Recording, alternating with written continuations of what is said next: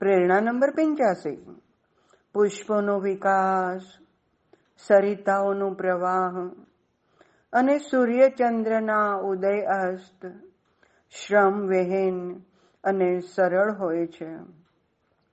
માનવ ચેતના એવી જ બને તો સ્વાભાવિકતા અને સરળતાની વીણા ગુંજી ઉઠશે. આમાં પૂજ્યભાઈ આપણી ચેતનાના વિકાસની વાત કરે છે. આપણી ચેતના દ્વંદ્વાતીત બને. સંઘર્ષો અને રાગ દ્વેષથી પર બને. એનો અર્થ એવો નથી કે આપણે સંઘર્ષ ન કરીએ. આપણા રક્ષણ પૂરતો સંઘર્ષ કરવો એ વ્યાજબી છે. વાંધો નથી. પણ એનાથી વિશેષ બિન ઉપયોગી જીવનમાં, પ્રોબ્લેમમાં અને વધારે સંઘર્ષમાં આપણે ન પડવું જોઈએ. ગુલાબ ને સુરભીનો આનંદ માણો ને. કાંટા તરફ શા માટે દ્રષ્ટિ કરો છો? સંસારમાં દુઃખ છે, પરંતુ દ્રષ્ટિ કાંટા ઉપર રાખવાને બદલે ગુલાબ ઉપર રાખશો તો માં એવી અવસ્થા પણ આપે છે કે ચેતના આગળ વધે છે. અને ગુલાબ અને કાંટા બંને સરખા જ લાગે છે. સઘન વનમાં કુદરતી સૌંદર્યનો આનંદ માણવો હોય તો રસ્તાના કાંટાઓથી ડરવાની જરૂર નથી. પગમાં પગરખા પહેરી લેવા અને સૂર્યાસ્તનું સાંધ્ય ગીત ચંદ્રની ચાંદની, સૂર્યોદય મેઘધનુષ, આ બધા રંગોમાં ખોવાઈ જવું. સમુદ્રના મોજાઓનો નાદ પણ આપણી ચેતના કેટલી ઉદ્દીપ્ત કરે છે. આપણને સરળ બનાવે છે. મોજા આપણને ઉર્ધ્વ તરફ લઈ જવાનો સંદેશ આપે છે. બુદ્ધિથી પૃથક્કરણ કરીએ. તો મેઘધનુષના રંગોનો આનંદ નહીં માણી શકીએ. પરંતુ જે મેઘધનુષ છે, એને જ જો માણીએ, તો કેવા અંદર ડૂબી જવાય છે? ચેતનાનું ઉદ્દીપન કેટલું સરસ થાય છે. બુદ્ધિ, તર્ક અને એનું પૃથ્થકરણ, એનું સૌંદર્ય અને આનંદ મારી નાખે છે. પુષ્પનો વિકાસ સહજ છે. સરિતાઓનો પ્રવાહ પણ સહજ છે. સૂર્ય અને ચંદ્ર એના ઉદય અને અસ્તમાં પણ ક્યાંય આયાસ કે પ્રયાસ નથી. શ્રમ વિહીન છે એટલે સરળ છે. માનવ ચેતના આવી જ બને ને. તો સ્વાભાવિકતા અને સરળતાની વીણા આપોઆપ ગુંજી ઉઠે. માણસે કોઈ ઇમેજમાં બંધાવાનો પ્રયત્ન નહીં કરવો જોઈએ. અબોધ બાળક જેવા બનીને પ્રબોધ માતાની ગોદનો સહારો લઈ લેવો જોઈએ. બાળક કંઈ પણ કરે છે, તો એ જેવું છે એવું સરળ દેખાય છે. એને કોઈ ઇમેજ બનાવવામાં રસ નથી. એ મન થાય તો ખડખડાટ હસે છે. મન થાય તો રડે છે. મન થાય તો કૂદે છે.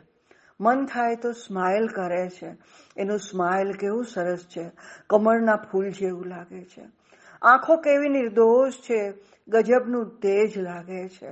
એ ખડખડાટ હસે છે તો ઉછળતા કૂદતા નિર્દોષ ઝરણા જેવું લાગે છે. જો આવા સહજ આપણે બનીએ ને, આપણી બાળ સહજ ચેતના બને ને, તો એ શ્રમ વિહીન હોય છે, એ સરળ હોય છે અને આ સ્વાભાવિકતા જ આપણા જીવનને સરળતાથી આગળ લઈ જાય છે. અને સરળતાની વીણા ગુંજી ઉઠે છે. સરળતાનું સંગીત ગુંજી ઉઠે છે અને સંગીતના નાદની અંદર, એ બ્રહ્મનાદની અંદર આનંદિત થઈને ડૂબી જવાય છે. અને આ જ જીવનનું સાચું પ્રાપ્તવ્ય છે. પ્રેરણા નંબર છ્યાસી. જ્યારે આંતર ચેતનામાં ભાગવત માધુર્યને જડો જામે છે ત્યારે સમસ્ત બહિર પ્રવૃત્તિઓમાં પુષ્પગુચ્છો ખીલી ઉઠે છે અને સમસ્ત વાતાવરણને પણ સુરભિત બનાવે છે. પૂજ્યભાઈ કેવી સરસ વાત કરે છે. ધારી લો કે ભીની સરસ મજાની ફળદ્રુપ માટીની અંદર ધાન્યાંકુર અથવા તો ફૂલનું કોઈ પણ બીજ નાખવામાં આવે છે. તો એ તેમાં યોગ્ય સમયે ખાતર, પાણી અને સૂર્યપ્રકાશ મળવાથી અંકુર રૂપે બહાર આવે છે. ધીરે ધીરે છોડ બને છે અને એની અંદર સરસ મજાના સુરભિત રંગબેરંગી અલગ અલગ આકાર અને અલગ અલગ પ્રકારના ફૂલો ખીલી ઉઠે છે. તો વાતાવરણ ખુશનુમા બને છે, સુરભિત બને છે. એને જોઈને મન આનંદિત બને છે. એવી જ રીતે આંતર ચેતનામાં ભગવત માધુર્યની જડો જામે. જ્યારે ભગવાન તરફથી મળતી મધુરતા અને એના પ્રેમની જડો જામે ને, એના મૂળિયાઓ જ્યારે ઊંડા જાય ને, ત્યારે એ જ ખાતર પ્રેમનું, શાંતિનું, આનંદનું, એને અંકુર રૂપે ઉત્ફુલ્લ કરીને બહાર લાવે છે. એક સરસ મજાનો સંસ્કારનો, શાંતિનો, ભક્તિનો છોડ બહાર આવે છે. જેની સમસ્ત બહિર પ્રવૃત્તિઓમાં, જેની બહારની દરેક પ્રવૃત્તિની અંદર પુષ્પગુચ્છો ખીલી ઉઠે છે. પુષ્પના ઝુમખાઓ, ફૂલોના ઝુમખાઓ ખીલી ઉઠે છે. જ્યારે આંતર ચેતના આનંદિત બને. અંદર, અંદરના જગતનું. જ્યારે ઉર્ધ્વીકરણ થાય, ત્યારે માનવ જીવનમાં રહેલા સંસ્કાર, શાંતિ, આનંદ, સહકાર, કરુણા, પ્રેમ, લાગણી, આ બધી વસ્તુઓ મનુષ્યની બહિર પ્રવૃત્તિઓમાં, એના બહારના જગતની પ્રવૃત્તિઓમાં દેખાય છે. આવી પ્રવૃત્તિઓના પુષ્પગુચ્છો, પ્રેમ અને કરુણાના, લાગણી અને સન્માનના, પરોપકારના, ભક્તિના, આ બધા પુષ્પગીચ્છો ખીલી અને બહાર આવે છે. આખું વ્યક્તિત્વ ખીલી ઉઠે છે. બહારની, બહિર જગતની, બધી જ પ્રવૃત્તિઓની અંદર એક અલગ જ સુરભી આવે છે, અલગ જ આનંદ આવે છે, અલગ જ પ્રેમ અને કરુણા પ્રાદુર્ભૂત થાય છે. અને સમસ્ત વાતાવરણને પણ સુરભિત બનાવે છે. જેમ પુષ્પગુચ્છો પોતાની સુરભીથી વાતાવરણને સુરભિત કરે છે એવી જ રીતે આંતર ચેતનામાં જ્યારે માધુર્યની, ભગવત માધુર્યની જડો જામે છે, ત્યારે સંતો, ભક્તો, યોગીઓ, સિદ્ધો, ઋષિ મુનિઓ, જગતને સંસ્કાર, પ્રેમ, લાગણી અને ભક્તિ સાથે કરુણાથી ભીંજવી દે છે.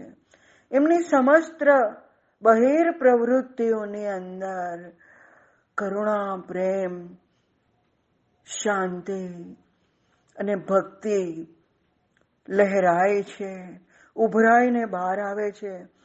અને એ સમયના જનસમાજને એક સરસ ઉદાહરણ પૂરું પાડીને પવિત્રાથી પવિત્ર બનાવે છે. અને ભાવિમાં પણ આવા સમસ્ત વાતાવરણને સુરભિત કરતા બહિર પ્રવૃત્તિઓના પુષ્પગુચ્છો. ભાવિ જન સમાજને પણ ઉદ્બુદ્ધ કરે છે. પ્રેરણા નંબર સિત્તાસી સંતો પ્રભુના ઉદ્યાનના સુંદર પુષ્પો છે. એમના દ્વારા પ્રભુનું સ્મિત અભિવ્યક્ત થાય છે. સંતોએ ભગવાન છે એ આપણને બતાવ્યું છે. આપણને આપણા અસ્તિત્વની અંદર શંકા નથી. તો ભગવાનના અસ્તિત્વમાં શંકા કેવી રીતે હોઈ શકે? તમે તમારું અસ્તિત્વ છે એમાં શંકા કરો છો? નહીં ને? તમે તમારા અહંકાર, રાગ, દ્વેષ, આ બધા બંધનોમાંથી, મર્યાદાઓમાંથી બહાર આવો. તો તમને અનંતનો આનંદ પ્રાપ્ત થાય છે, તૃપ્તિ થાય છે. કોઈએ બંસીધારી કૃષ્ણના દર્શન કર્યા હોય, કે કોઈએ જગદંબાના દર્શન કર્યા હોય, એને આપણે મેન્ટલ પ્રોજેક્શન નથી કહી શકતા. એના માટેનો આ ઉતાવળો નિર્ણય ન આપી શકાય. ભગવાન ચૈતન્યએ કૃષ્ણના દર્શન કર્યા. નદીમાં યમુનામાં કર્યા, સાગરની લહેરોમાં કર્યા, ગોવર્ધન પર્વતની આજુબાજુ કર્યા. ભગવાન રામકૃષ્ણએ જગદંબાના હૃદયના ધબકાર અનુભવ્યા. કાલીના દર્શન કર્યા. મીરા પાગલ થઈને, રાજરાણી વૃંદાવનમાં ભિક્ષુણી બનીને નાચી. તો શું એ મેન્ટલ પ્રોજેક્શન હતું?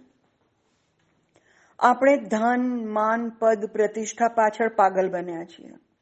પણ ધન અને માન મીરા પાસે હતા, એને છોડી દીધા. તો શું એ પાગલ હતી? મેન્ટલ પ્રોજેક્શન હતું? કેવી રીતે કહી શકીએ?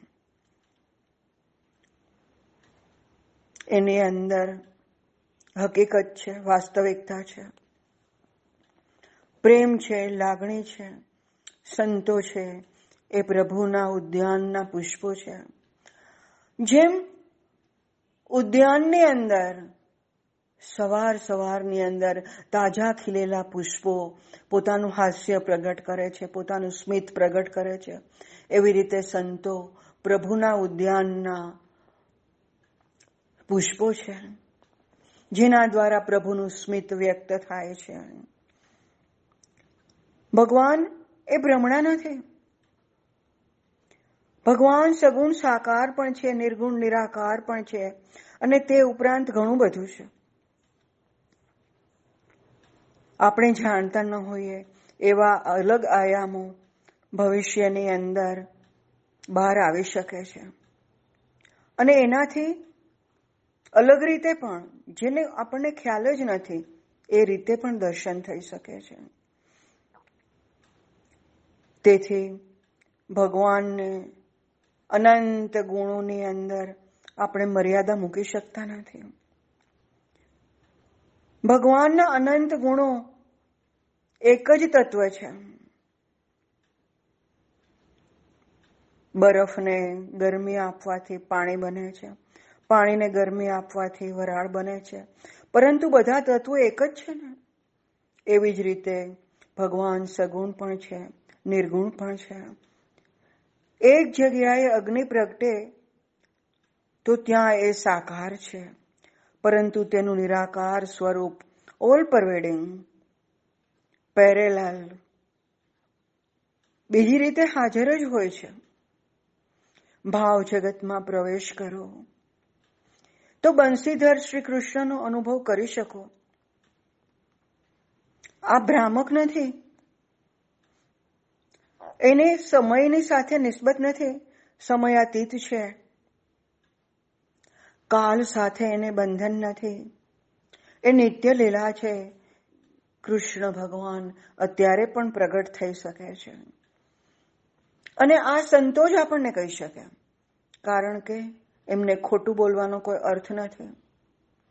જેણે ભગવાન માટે બધું જ છોડી દીધું, એ જૂઠું શું કામ બોલે? એના દ્વારા તો જન સમાજ જાગૃત થાય છે. સંતો દ્વારા જ, ઋષિ મુનિઓ દ્વારા જ, સિદ્ધો અને યોગીઓ દ્વારા જ સમાજ જાગૃત થાય છે. આ બધા ભગવાનના ઉદ્યાનના સુંદર પુષ્પો છે.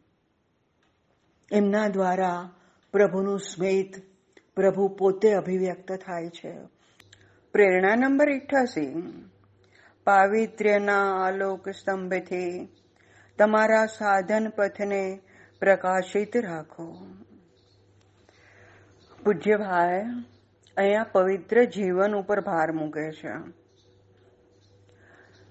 રિયાલિટીમાં એવું છે કે આપણે ભગવાનનું મૂલ્ય સમજતા જ નથી. ભગવાન અમૂલ્ય છે.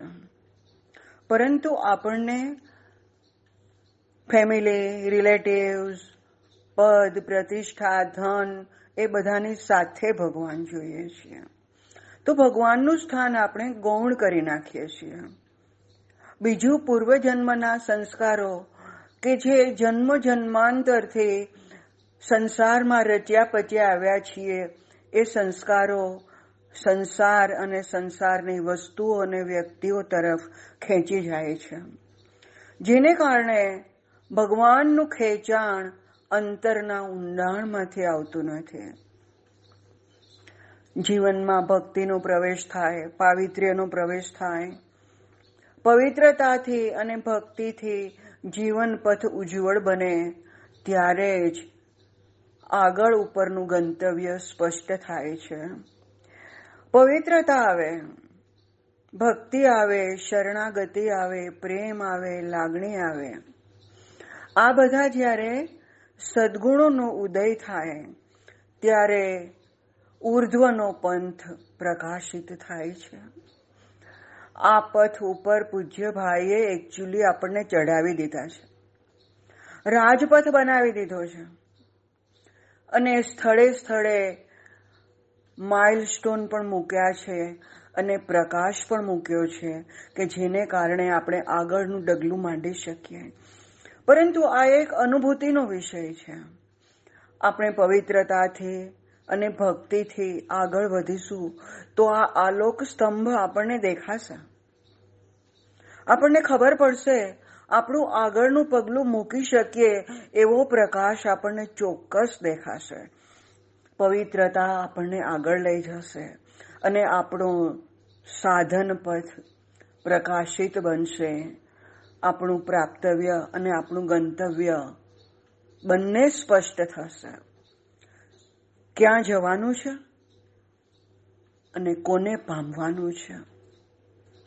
એ આખો સાધન પથ પ્રકાશિત રાખો એવું પૂજ્ય ભાઈ કહે છે. અને એના માટે આપણને બે શબ્દો જ એમણે કહ્યા છે. પાવિત્ર્યના આલોક સ્તંભથી પવિત્રતા અને આલોક સ્તંભ. પવિત્રતા હોય તો પ્રકાશ આપોઆપ આવશે અને એ પ્રકાશ તમારો આલોક સ્તંભ બની રહેશે. તમારો આગળનો માર્ગ પ્રકાશિત કરશે અને એ માર્ગે તમે આગળ વધી શકશો. તમારા સાધન પથને આના દ્વારા પ્રકાશિત રાખો પ્રેરણા નંબર નેવાસી. જગત ઉપરના પ્રભુત્વ કરતા, પ્રભુનું દાસત્વ અનેક ગણું આનંદદાયક અને શાંતિપ્રદ હોય છે. ઘણી વખત જગતનું રાજ્ય મળી જાય અથવા મેળવવા પ્રયત્ન કરો. ક્યારેક નિષ્ફળતા મળે તો દુઃખ, આંશિક સફળતા મળે તો આગળ મેળવવાની ધગશ. અને વધારે સફળતા મળે તો પણ એ જતું રહેશે એની ચિંતા. જતું રહેશે તો શું થશે? અંદરનો એક ગજબનો ભય. આ જગતમાંથી કંઈ પણ તમને ઉપલબ્ધિ થાય તો તમને શાંતિ નથી મળતી. ન મળે તો નથી મળ્યું નહીં ચિંતા છે, નિરાશા છે. મળે તો મેળવ્યા પછી જેટલું મળ્યું એમાં સંતોષ નથી. અને મેળવવા પાછળ જેટલો સમય અને શક્તિ ખર્ચ્યા, એટલો આનંદ ઉપલબ્ધ નથી થતો. પાર્શિયલ આનંદ મળે છે. અને બાકી ન મળ્યો એના માટે બીજું મેળવવાની પાછી ઝંખના જાગે છે. અને મેળવવા માટે પ્રયત્નશીલ બને છે.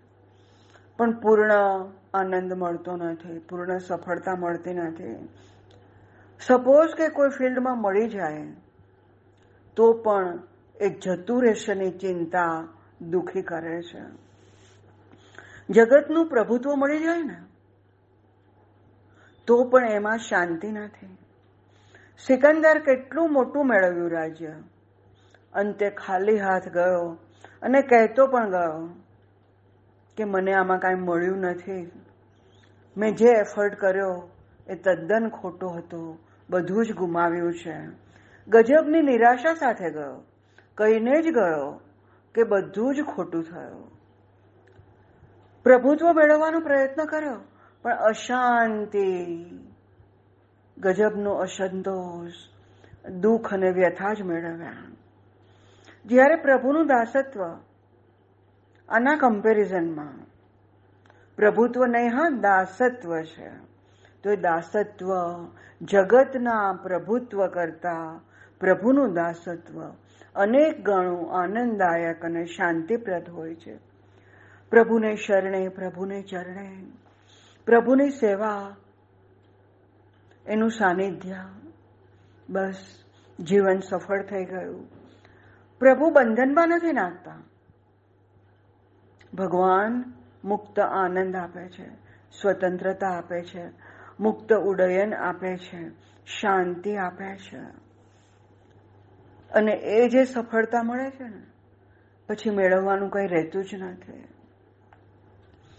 વિશાળ આકાશમાં મુક્ત ઉડયન છે, શાંતિની જગ્યાએ પ્રશાંતિ મળે છે.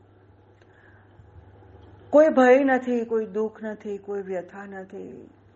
કારણ કે પ્રભુના ચરણ અને શરણ સિવાય હવે બીજે ક્યાંય રસ જ નથી. એ મળી ગયા પછી કંઈ મેળવવાનું રહેતું પણ નથી.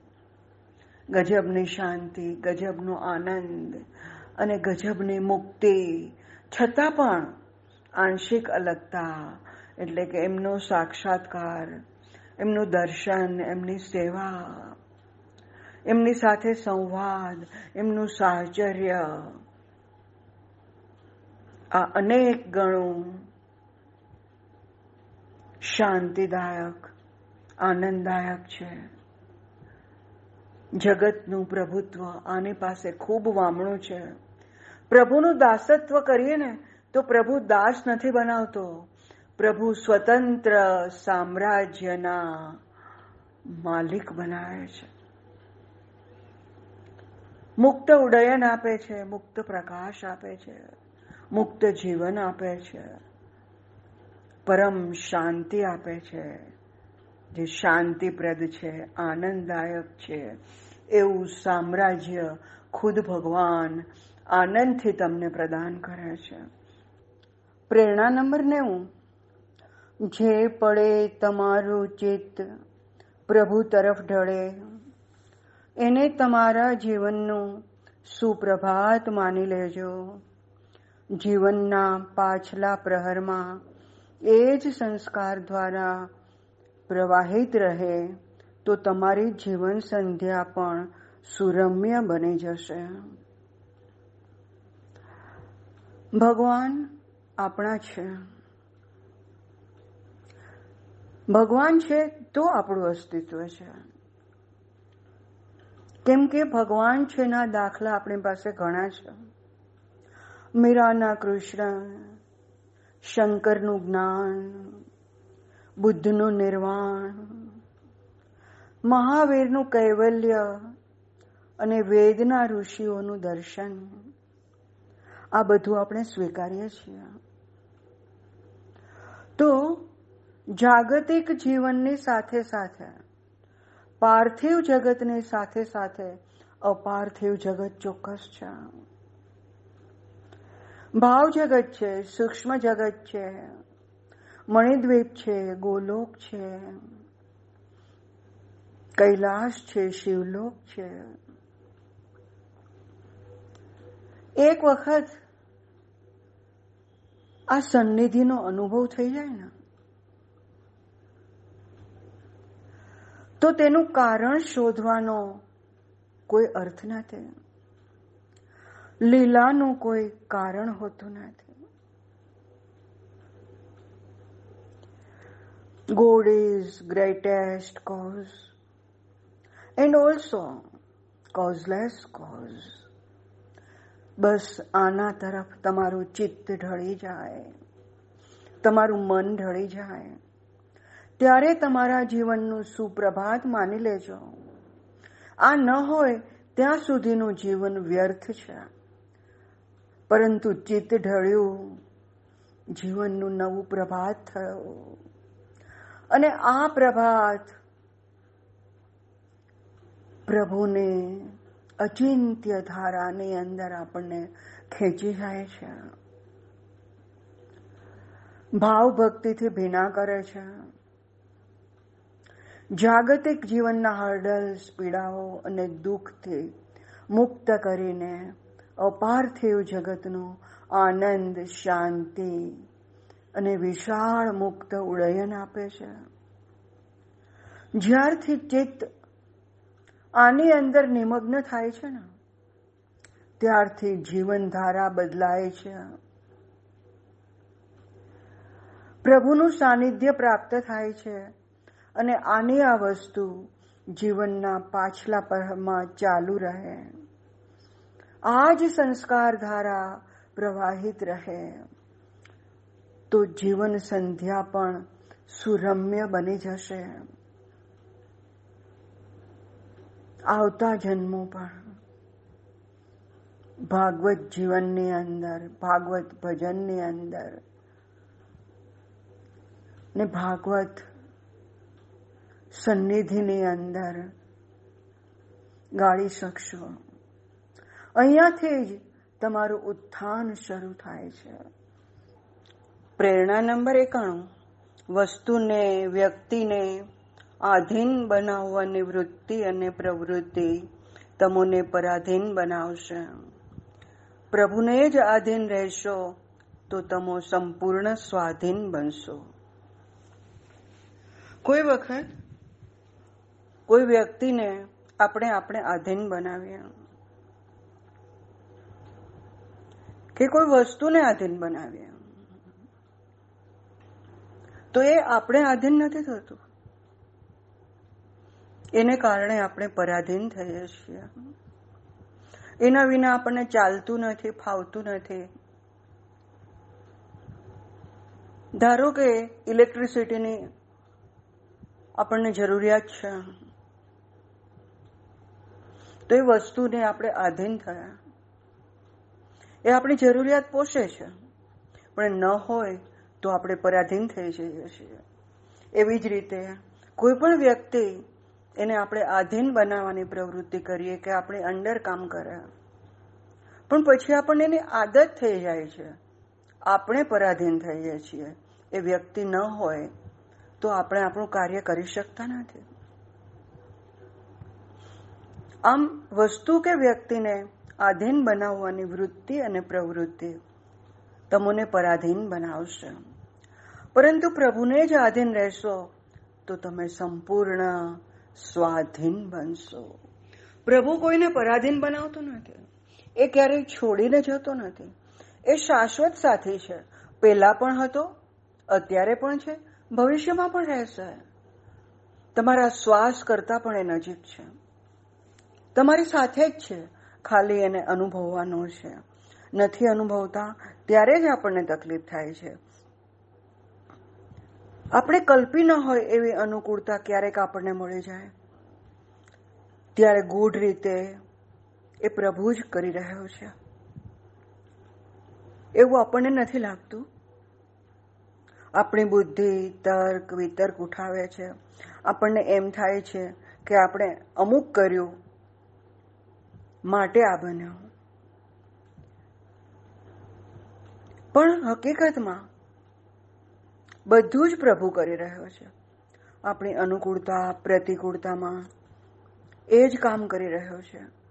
એના ઉપર છોડી દઈએ તો ધીમે ધીમે આપણને સમજાય કે આપણી હર પળે જે કાંઈ બને છે, તેમાં એનો જ સાથ હોય છે. એની ઈચ્છા વગર કશું જ બનતું નથી. અને એક અવસ્થા એવી આવે છે, ત્યારે આપણને અનુભવ થાય છે કે ઈચ્છા કરનાર પ્રભુ હતો. ને સંજોગો પણ તે જ હતો અને પરિણામ પણ તે જ હતો. આપણે કશું જ ન હતા. જે કાંઈ હતું અને બન્યું તે એ જ હતું. ત્યારે આપણને સમજાય છે કે આ બધું એની લીલા માત્ર છે. ત્યારે આ બધું ઇટ બિકમ્સ અ પ્રભુ જ બધું થઈ રહ્યો છે. પ્રભુ જ બધું કરી રહ્યો છે. અને અનુભવ ત્યારે થાય છે. પછી તો જીવન પ્રભુમય બની જાય છે. પ્રભુ સિવાય કશું ગમે નહીં. માછલીને સોનાના પાંજરામાં મૂકો, પણ એમાં જીવી શકશે નહીં. એમ આ અવસ્થામાં પ્રભુ વગર રહી ન શકાય, એવો તમને અનુભવ થાય. પરંતુ પ્રભુ, તમને પરાધીન બનાવતો નથી, સ્વતંત્ર બનાવે છે. મુક્ત અને વિશાળ આકાશ આપે છે. પ્રભુ પિંજરસ્થ નથી કરતો. પ્રભુ તમને મુક્ત ગગનના મુક્ત વિહારી બનાવે છે. પ્રેરણા નંબર બાણું. સફળતાને સર્વોચ્ચ શિખરે તમે આરૂઢ થયા હો. પરંતુ ભગવદ્ વિસ્મૃતિ થઈ તો તમારા જીવનની ઘોર નિષ્ફળતા છે. નિષ્ફળતાની ઊંડી ગરતામાં ગબડી પડ્યા હો, પરંતુ ભગવત સ્મૃતિ જળવાઈ રહે તો તમારા જીવનની પૂર્ણ સફળતા છે. પૂજ્યભાઈએ અનેક વખત આપણને સમજાવ્યું છે. માનવ જીવન મહામૂલો છે.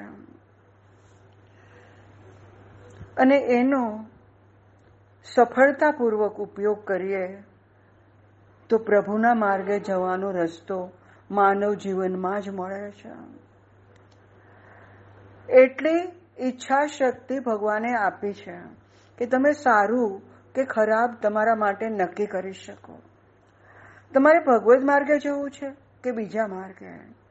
એટલું નક્કી કરવાની સ્વતંત્રતા ભગવાને માનવને આપી છે. પરંતુ ત્યાર પછી આપણો રાહ ભગવાનને સોંપી દેવાની જરૂરિયાત છે. ઘણી વખત ઘણું બધું મેળવવાની તમન્ના જીવનની અંદર હોય. કે હું સર્વોચ્ચ શિક્ષણ મેળવું, ગજબનું ધન કમાવું, મને પદ મળે, પ્રતિષ્ઠા મળે. ઘણી વખત નથી મળતું. તો નિરાશા આવે છે. ક્યારેક મળી જાય છે. લાગે કે સર્વોચ્ચ શિખરે તમે પહોંચી ગયા છો. પરંતુ એ પહોંચતા પહેલા કેટલો અફર્ટ કર્યો.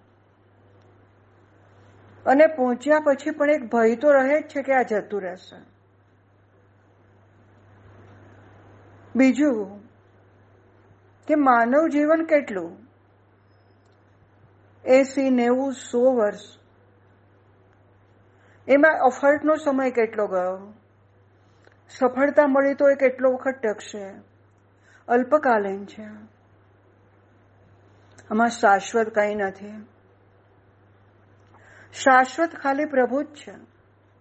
એનું સાનિધ્ય, એમની કૃપા, એમનો સહચાર, એમનો સાક્ષાત્કાર.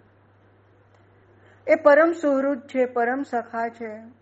પરમ માતા છે, પરમ પિતા છે, બધું જ શાશ્વત છે. એની સામે દુનિયાની કોઈ પણ ઉપલબ્ધિ એકદમ નગણ્ય બને છે. કારણ કે મળ્યું છે અલ્પકાલીન છે, નથી મળતું તો નિરાશા છે, મળે તો ભય છે, જતું રહેશે અને જાય તો વ્યથા અને પીડા પાર વિનાની છે. પણ ભગવાન એવો સુહૃદ છે, સખા છે કે જે આપણને ક્યારેય છોડતો નથી. ક્યારેક જીવનમાં સફળ થઈ ગયા અને ભગવાનની વિસ્મૃતિ થઈ ગઈ, તો તમારા જીવનની ઘોર નિષ્ફળતા છે. કેમ કે એ અલ્પકાલીન સફળતાની સામે આપણે શાશ્વત, સુહૃદ આપણા માતા પિતા ભગવાનને આપણે ભૂલી ગયા. નિષ્ફળતાની ઊંડી ગરતામાં તમે પડ્યા હો સાંસારિક દ્રષ્ટિએ, જાગતિક દ્રષ્ટિએ, પરંતુ ભગવત સ્મૃતિ જળવાઈ રહે, તો તમારા જીવનની પૂર્ણ સફળતા છે. જીવનમાં ગમે તેટલી નિષ્ફળતાઓ મળે. પણ ભગવત સ્મૃતિ ચાલુ હોય ને? ભગવત નામ સ્મરણ, સત્સંગ, સંકીર્તન, પૂજન, અર્ચન, આ બધું જો જળવાઈ રહે, તો તમારું જીવન પૂર્ણપણે સફળ થાય છે. કારણ કે ખરેખર તો મેળવવાનું આ જ છે. જાગતિક જીવનમાં જે મેળવવા જઈએ છીએ, એ આપણને પૂર્ણ સુખ, પૂર્ણ શાંતિ કે પૂર્ણ આનંદ આપતું નથી. પરંતુ ભગવત સાનિધ્ય, ભગવત સાક્ષાત્કાર, ભગવાન સાથેનો સંવાદ એ આપણને પૂર્ણ રીતે શાંતિ, આનંદ અને ઉડ્ડયન માટે વિશાળ આકાશ આપે છે. આ જ જીવનની પૂર્ણ સફળતા છે.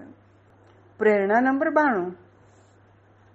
સફળતાને સર્વોચ્ચ શિખરે તમે આરૂઢ થયા હો. પરંતુ ભગવદ વિસ્મૃતિ થઈ તો તમારા જીવનની ઘોર નિષ્ફળતા છે. નિષ્ફળતાની ઊંડી ગરતામાં ગબડી પડ્યા હો, પરંતુ ભગવત સ્મૃતિ જળવાઈ રહે, તો તમારા જીવનને પૂર્ણ સફળતા છે. પૂજ્યભાઈએ અનેક વખત આપણને સમજાવ્યું છે. માનવ જીવન મહામૂલું છે. અને એનો સફળતાપૂર્વક ઉપયોગ કરીએ તો પ્રભુના માર્ગે જવાનો રસ્તો માનવ જીવનમાં જ મળે છે. એટલી ઈચ્છા શક્તિ ભગવાને આપી છે કે તમે સારું કે ખરાબ તમારા માટે નક્કી કરી શકો. તમારે ભગવદ માર્ગે જવું છે કે બીજા માર્ગે? એટલું નક્કી કરવાની સ્વતંત્રતા ભગવાને માનવને આપી છે. પરંતુ ત્યાર પછી આપણો રાહ ભગવાનને સોંપી દેવાની જરૂરિયાત છે. ઘણી વખત ઘણું બધું મેળવવાની તમન્ના જીવનની અંદર હોય. કે હું સર્વોચ્ચ શિક્ષણ મેળવું, ગજબનું ધન કમાવું, મને પદ મળે, પ્રતિષ્ઠા મળે. ઘણી વખત નથી મળતું. તો નિરાશા આવે છે. ક્યારેક મળી જાય છે. લાગે કે સર્વોચ્ચ શિખરે તમે પહોંચી ગયા છો. પરંતુ એ પહોંચતા પહેલા કેટલો અફર્ટ કર્યો. અને પહોંચ્યા પછી પણ એક ભય તો રહે જ છે કે આ જતું રહેશે.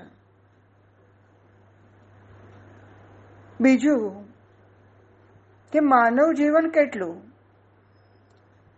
એસી, નેવું, સો વર્ષ. એમાં અફર્ટનો સમય કેટલો ગયો? સફળતા મળી તો એ કેટલો વખત ટકશે? અલ્પકાલીન છે. આમાં શાશ્વત કંઈ નથી. શાશ્વત ખાલી પ્રભુ જ છે. એનું સાનિધ્ય, એમની કૃપા, એમનો સહચાર, એમનો સાક્ષાત્કાર. એ પરમ સુહૃદ છે, પરમ સખા છે, પરમ માતા છે, પરમ પિતા છે, બધું જ શાશ્વત છે. એની સામે દુનિયાની કોઈ પણ ઉપલબ્ધિ એકદમ નગણ્ય બને છે. કારણ કે મળ્યું છે અલ્પકાલીન છે. નથી મળતું તો નિરાશા છે. મળે તો ભય છે. જતું રહેશે. અને જાય તો વ્યથા અને પીડા પાર વિનાની છે. પણ ભગવાન એવો સુહૃદ છે, સખા છે, કે જે આપણને ક્યારેય છોડતો નથી. ક્યારેક જીવનમાં સફળ થઈ ગયા અને ભગવાનની વિસ્મૃતિ થઈ ગઈ. તો તમારા જીવનની ઘોર નિષ્ફળતા છે. કેમ કે એ અલ્પકાલીન સફળતાની સામે આપણે શાશ્વત, સુહૃદ આપણા માતા પિતા ભગવાનને આપણે ભૂલી ગયા. નિષ્ફળતાની ઊંડી ગરતામાં તમે પડ્યા હો, સાંસારિક દ્રષ્ટિએ, જાગતિક દ્રષ્ટિએ, પરંતુ ભગવત સ્મૃતિ જળવાઈ રહે તો તમારા જીવનની પૂર્ણ સફળતા છે. જીવનમાં ગમે તેટલી નિષ્ફળતાઓ મળે. પણ ભગવત સ્મૃતિ ચાલુ હોય ને. ભગવત નામ સ્મરણ, સત્સંગ, સંકીર્તન, પૂજન, અર્ચન. આ બધું જો જળવાઈ રહે, તો તમારું જીવન પૂર્ણપણે સફળ થાય છે. કારણ કે ખરેખર તો મેળવવાનું આ જ છે. જાગતિક જીવનમાં જે મેળવવા જઈએ છીએ, એ આપણને પૂર્ણ સુખ, પૂર્ણ શાંતિ કે પૂર્ણ આનંદ આપતું નથી. પરંતુ ભગવત સાનિધ્ય, ભગવત સાક્ષાત્કાર, ભગવાન સાથેનો સંવાદ એ આપણને પૂર્ણ રીતે શાંતિ, આનંદ અને ઉડ્ડયન માટે વિશાળ આકાશ આપે છે. આ જ જીવનની પૂર્ણ સફળતા છે. પ્રેરણા નંબર ત્રાણું. તમારા હૃદયમાં અમૂલ્ય નામ રત્નને સંભાળપૂર્વક સતત સાચવી રાખશો. એના અલૌકિક સ્પર્શથી તમારી આંખોમાં અપાર થેવ પ્રભા ફૂટશે. તમારી વાણીમાં સંગીતનું ગુંજન શરૂ થશે. તમારા મુખ ઉપર મધુર સ્મિત ફરકશે. તમારું સમસ્ત અંગ સંવાદિતા પ્રાપ્ત કરી, નર્તનશીલ બનશે. પૂજ્યભાઈ, આપણને અમૂલ્ય નામ રત્નને આપણા હૃદયમાં સંભાળપૂર્વક સાચવવાની સલાહ આપે છે. આપણા હૃદયની અંદર. કામ, ક્રોધ, લોભ, મોહ ઈર્ષા મેઇનલી તો ઈગો, કેટલું બધું ભર્યું છે. પણ આ બધું આગંતુક છે. જ્યારે આપણે પ્રભુના અંશ છીએ, પ્રભુ આપણા અંશી છે. એ જેવા હોય એવો જ એનો અંશ હોય. એવા જ આપણે પવિત્ર અને તેજસ્વી હતા. જ્યારે એનામાંથી છૂટા પડ્યા ત્યારે, ત્યાર પછી આગંતુક મેલ આવ્યો. આપણે વિક્ષિપ્ત થયા, આપણે દોડાઈ ગયા. અને જે આપણામાં નહોતું અને જે શાશ્વત પણ નથી, એ આવી ગયું. માટે તો આગંતુક છે. કામ, ક્રોધ, લોભ, મોહ. જેલસી મેન્ડલી તો ઈગો આ બધું આવ્યું. એને કારણે આપણું વ્યક્તિત્વ અસ્પષ્ટ થયું. આપણી વાણી કર્કશ બની આપણું દર્શન રફ બન્યું. આપણે ઉદાસીન બન્યા. દુઃખી બન્યા. દ્વિધામાં જીવ્યા. સ્મિત તો ભૂલી જ ગયા. પરંતુ આના માટેનો એક જ ઉપાય. આ બધા મેલને દૂર કરવું હોય તો નામ સ્મરણ. નામ સ્મરણ કરતા કરતા જેમ જામી ગયેલી ખડિયાની અંદરની શાય પાણીને પોર કરતા કરતા એ અંદરથી જામેલી શાહી બહાર આવે છે. પેલા એકદમ ગાઢા બ્લુ રૂપે, પછી પાણી વધારે ને વધારે પોર થાય, પછી એ ધીરે ધીરે એનો કલર લાઇટ બનતો જાય છે. અને તો પણ જો પાણી રેડતા રહો, તો એ સ્વચ્છ બની જાય છે. આ જ દાખલો આપણા જીવનમાં લાગુ પડે છે. બહેર જગતમાંથી આગંતુક ક્ષતિઓ તો આવી ગઈ, પરંતુ આપણે જે ઓરિજિનલ હતા, એના પર વાદળ આવી ગયું. તો હવે શું કરવાનું? નામ સ્મરણ. નામ સ્મરણને હૃદયની અંદર સાચવી રાખીએ ને સતત નામ લેવાયા રાખે ને તો આપણામાં આગંતુક મેલ જે આવ્યો છે જે આગંતુક ષડ રીપુઓ આવ્યા છે, એ ધીરે ધીરે ધીરે પેલી ખડિયા માહિનની શાહીની જેમ ધોવાતા ધોવાતા આપણું હૃદય સ્વચ્છ થઈ જશે. તો આપણું વ્યક્તિત્વ પણ બદલાઈ જશે. નામ સ્મરણના અલૌકિક સ્પર્શથી તમારી આંખોમાં અપાર થયું પ્રભા ફૂટશે. કે જેની અંદર કરુણા હોય, પ્રેમ હોય, લાગણી હોય. તમારી વાણીમાં સંગીતનું ગુંજન શરૂ થશે. તમારી વાણી મીઠી બનશે, મધુસ્ત્રાવી બનશે. બોલશો તો લાગશે કે જાણે મધુર સંગીત ગુંજી ઉઠ્યું છે. તમારા મુખ ઉપર મધુર સ્મિત ફરકશે. કારણ કે બધી ચિંતા અને વ્યથાએ વિદાય લીધી છે. તમે પ્રફુલ્લિત બન્યા છો. નામ સ્મરણ તમને શાંત બનાવે છે. તમને આનંદિત બનાવે છે. તો તમારા મુખ ઉપર મધુર સ્મિત ફરકશે. અને નામ સ્મરણ કરતા કરતા તમારું સમસ્ત અંગ નર્તનશીલ બનશે. જેવી રીતે મીરા ઋષિ નાચી પડતા હતા. ભગવાન ચૈતન્ય નામ લેતા લેતા સંકીર્તન કરતા કરતા ભાવ નૃત્ય કરતા હતા. તો આપણામાં પણ ભાવ પ્રગટ થશે. અને નામ સ્મરણ કરતા કરતા ક્યારે અંગો થિરકવા લાગે છે, એનામાં ક્યારે સંવાદિતા આવી જાય છે ને ક્યારે નર્તનશીલ બને છે, એ ખબર પણ નથી પડતી. તમારું સમગ્ર વ્યક્તિત્વ પલટાઈ જશે. પ્રભુ કૃપાથી. નામ સ્મરણના અમૂલ્ય રત્નને સંભાળપૂર્વક સતત સાચવી રાખશો. સતત નામ સ્મરણ કરશો. તમારું જીવન સંગીત બની જશે.